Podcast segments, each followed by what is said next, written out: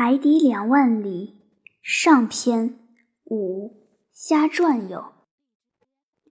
林肯号舰航行了一段日子，并没有遇到什么意外情况，只不过发生了一个小插曲，让尼德兰显示了高超的本领，同时也证明他是一个非常值得信赖的人。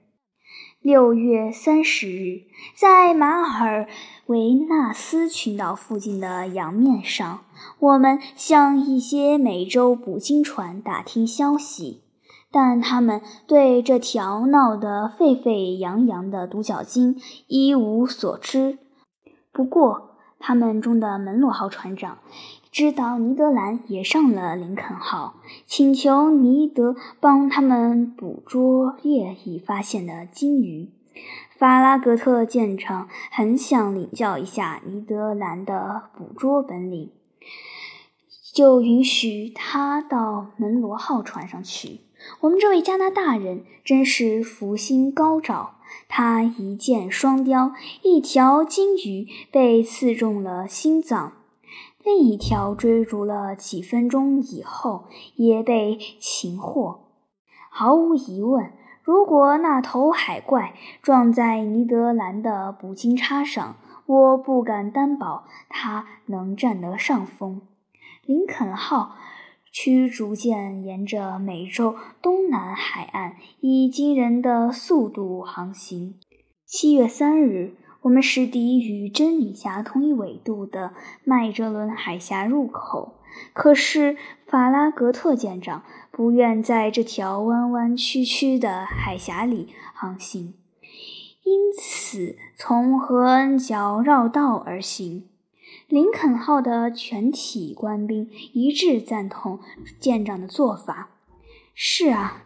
在这么一条狭窄的海峡里，怎么可能遇到独角鲸呢？许多水手都肯定地说：“这海怪太大，进不了海峡。”七月六日下午三点十分，林肯号在南面十五海里的海域绕过何恩角这座孤零零的小岛，在这座。远在美洲大陆南端的岩石岛，荷兰海员硬是用他们故乡的名字“荷恩”来命名。林肯号朝着西北方向行驶。第二天，我们驱逐舰的螺旋桨终于拍击到了太平洋的海水。睁大眼睛，请大家睁大眼睛！林肯号。水兵们一遍又一遍地喊道：“他们把眼睛睁得出奇的大，那些确实有点被两千美元悬赏弄得眩目的眼睛和望远镜，一刻都没有休息，不分白天黑夜，大家注视着洋面。夜视者们凭借自己的夜视能力，获得悬赏的几率。”自然要比其他人高出百分之五十。我虽然几乎不为金钱的诱惑所动，不过也并不因此而成为船上注意力最不集中的人。除了花几分钟吃饭、睡几小时以外，无论日晒雨淋，我都不离开甲板一步。我时而靠在守楼的舷船上，时而平靠着船尾的护栏，贪婪地注视着海面上被林肯号离出的滔滔白浪，直到望不见为止。有多少次，当任性的鲸鱼在波涛中露出浅黑色的脊背时，我同林肯号的全体官兵一起激动不已。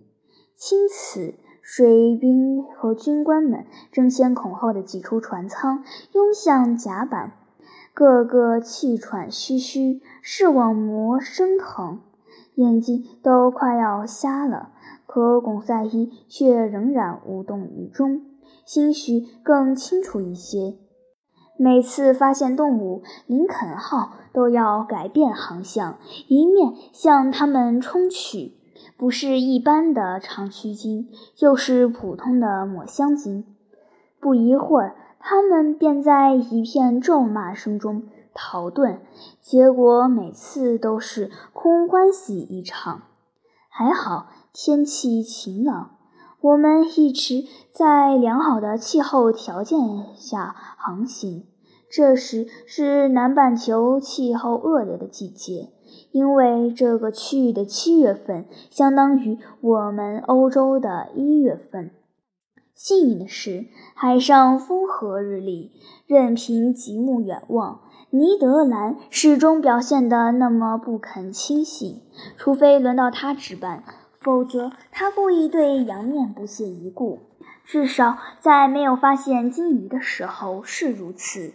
他那令人赞叹的眼力本可以派上大用场。可是，这个执拗的加拿大人，在一天二十四小时中，有十六个小时是躲在自己的房舱里度过的，不是看书，就是睡觉。我曾经多次责备他漠不关心。啊，尼德兰总是这样回答说：“什么都没有。”阿罗纳克斯先生，就算是有什么动物，我们能有这么好的运气再遇上它吗？我们难道不是在瞎转悠吗？据说有人在太平洋又遇到过这头没法找到的海怪。就算是的，可是那次不期而遇已经又过去了两个月。依您说，那种独角鲸的脾气，它是不甘心长时间的待在同一海域里的。它行动极为方便，何况教授先生。您比我更加清楚，大自然做事绝不会自相矛盾。如果一种生性迟缓的动物不需要迅速行动的能力，大自然不会平白无故的被赋予这种功能。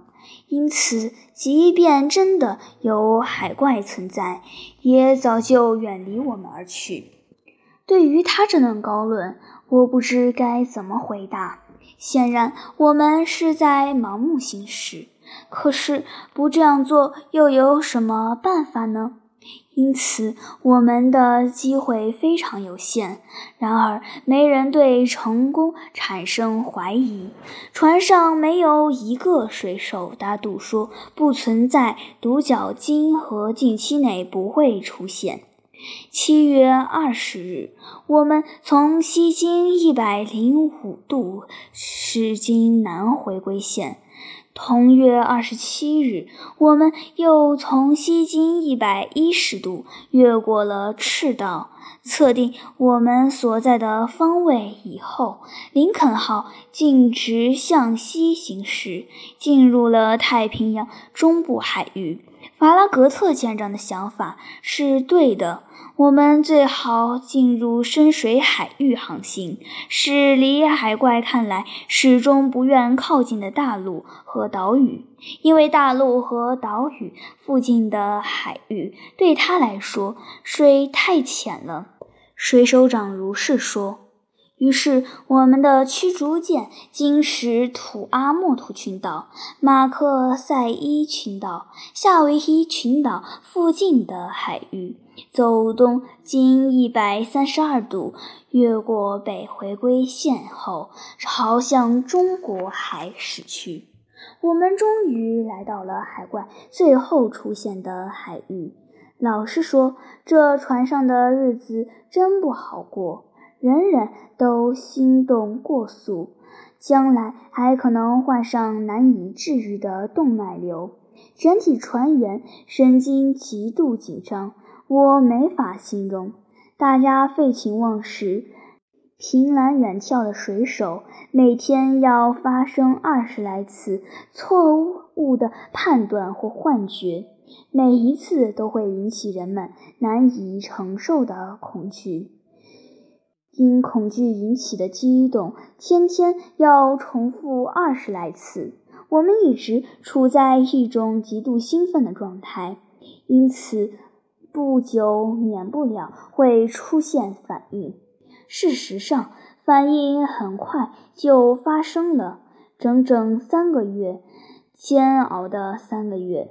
每一天都犹如一个世纪。林肯号走遍了太平洋的北部海域，时而向被发现的鲸鱼冲去，时而猛然改变航线，时而突然调转船头，时而停船不动，冒着毁坏机器的危险，时而全速前进。时而紧急刹车，从美洲海岸到日本海岸，没有林肯号没有到过的地方。可是，一无所获，除了浩瀚无垠的茫茫大海，什么独角鲸，什么水下海岛，什么遇难船骸，什么漂泊不定的礁石，还有什么超自然的东西，踪影全无。于是反应接踵而至，先是大家灰心丧气，接着疑虑心理随之趁虚而入。林肯号上出现了一种新的情绪，三分由羞愧所致，七分因狂怒而起。大家因自己轻信幻想而觉得愚蠢至极，但更多的则是恼怒。一年来堆积成山的充分论据，顷刻间土崩瓦解。人人都只想着扑回愚蠢的牺牲掉的吃饭和睡觉时间。由于人类变幻不定的本性，好从一个极端走向另一个极端。当初远征事业最热烈的拥护者，必然变成一个狂热的反对者。反应从底舱开始，由司炉工传染到军官。要不是法拉格特舰长固执己见，林肯号驱逐舰必定会掉头南下。然而，这次注定不会有结果的追寻，也不可能再持续更长的时间。林肯号无可指责，为了成功，他已经竭尽全力。一艘美国海军舰艇上的全体官兵，从来都没有如此耐心，这样热忱。失败不能归处于他们，现在除了返航，别无选择。返航的意见已经向舰长提出，舰长拒不接受。水手们毫不掩饰他们的不满情绪，舰艇上的工作因此受到了影响。我不想说舰上会发生兵变。不过，法拉格特舰长坚持了一段合理的时间以后，就像昔日的哥伦布那样，要求大家再忍耐三天。三天之内，海怪仍不露面，舵手就将舵轮旋转三圈，林肯号便朝着欧洲海域驶去。舰长是在十一月二日做出许诺的。这个许诺的最初效果是重新鼓起了全舰官兵的低落士气，大家又重新认真地观察起洋面来，人人都想最后再看上一眼海洋，以便留下这次远征的记忆。望远镜急躁不安地扫个不停，这是向独角巨鲸发出的最后的挑战。独角鲸对这张到庭应声的船票置之不理是没有道理的。两天过去了，林肯号在低速航行，全体官兵想方设法吸引独角鲸的注意力，或者刺激它的麻木神经。万一这头动物正好就在这一块海域里哩，大块大块的肥肉被拖在船后。我应该说，鲨鱼倒是称心如意。林肯号一抛锚停航，就放下许多小船，驶向四面八方，不会落下一块未经搜索的海面。到了十一月四日晚上，这一个海底奥秘依然没有被揭开。十一月五日中午，规定的期限快要到了。时间一到，从不食言的法拉格特舰长就要朝东南方向航行。林肯号就得最终驶离太平洋北部的海域。此时，林肯号正位于北纬三十一度十五分、东经一百三十六度四十二分的海域，日本陆地就距离我们不到两百海里。夜幕即将降临，舰上刚打钟报时，敲响了八点，乌云滚滚，遮住了上弦月前的月牙。大海在林肯号守住下平静地泛着波涛。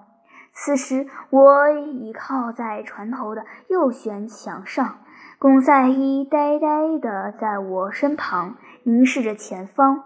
林肯号的水兵们都俯身靠在桅杆上，注视着渐渐变窄、变暗的海平线。军官们举起小夜行，用望远镜在越来越深沉的暮色中扫视，在透过云团的月亮的映照下，暮色苍茫的阳面时而闪烁着丁点亮光。没过一会儿。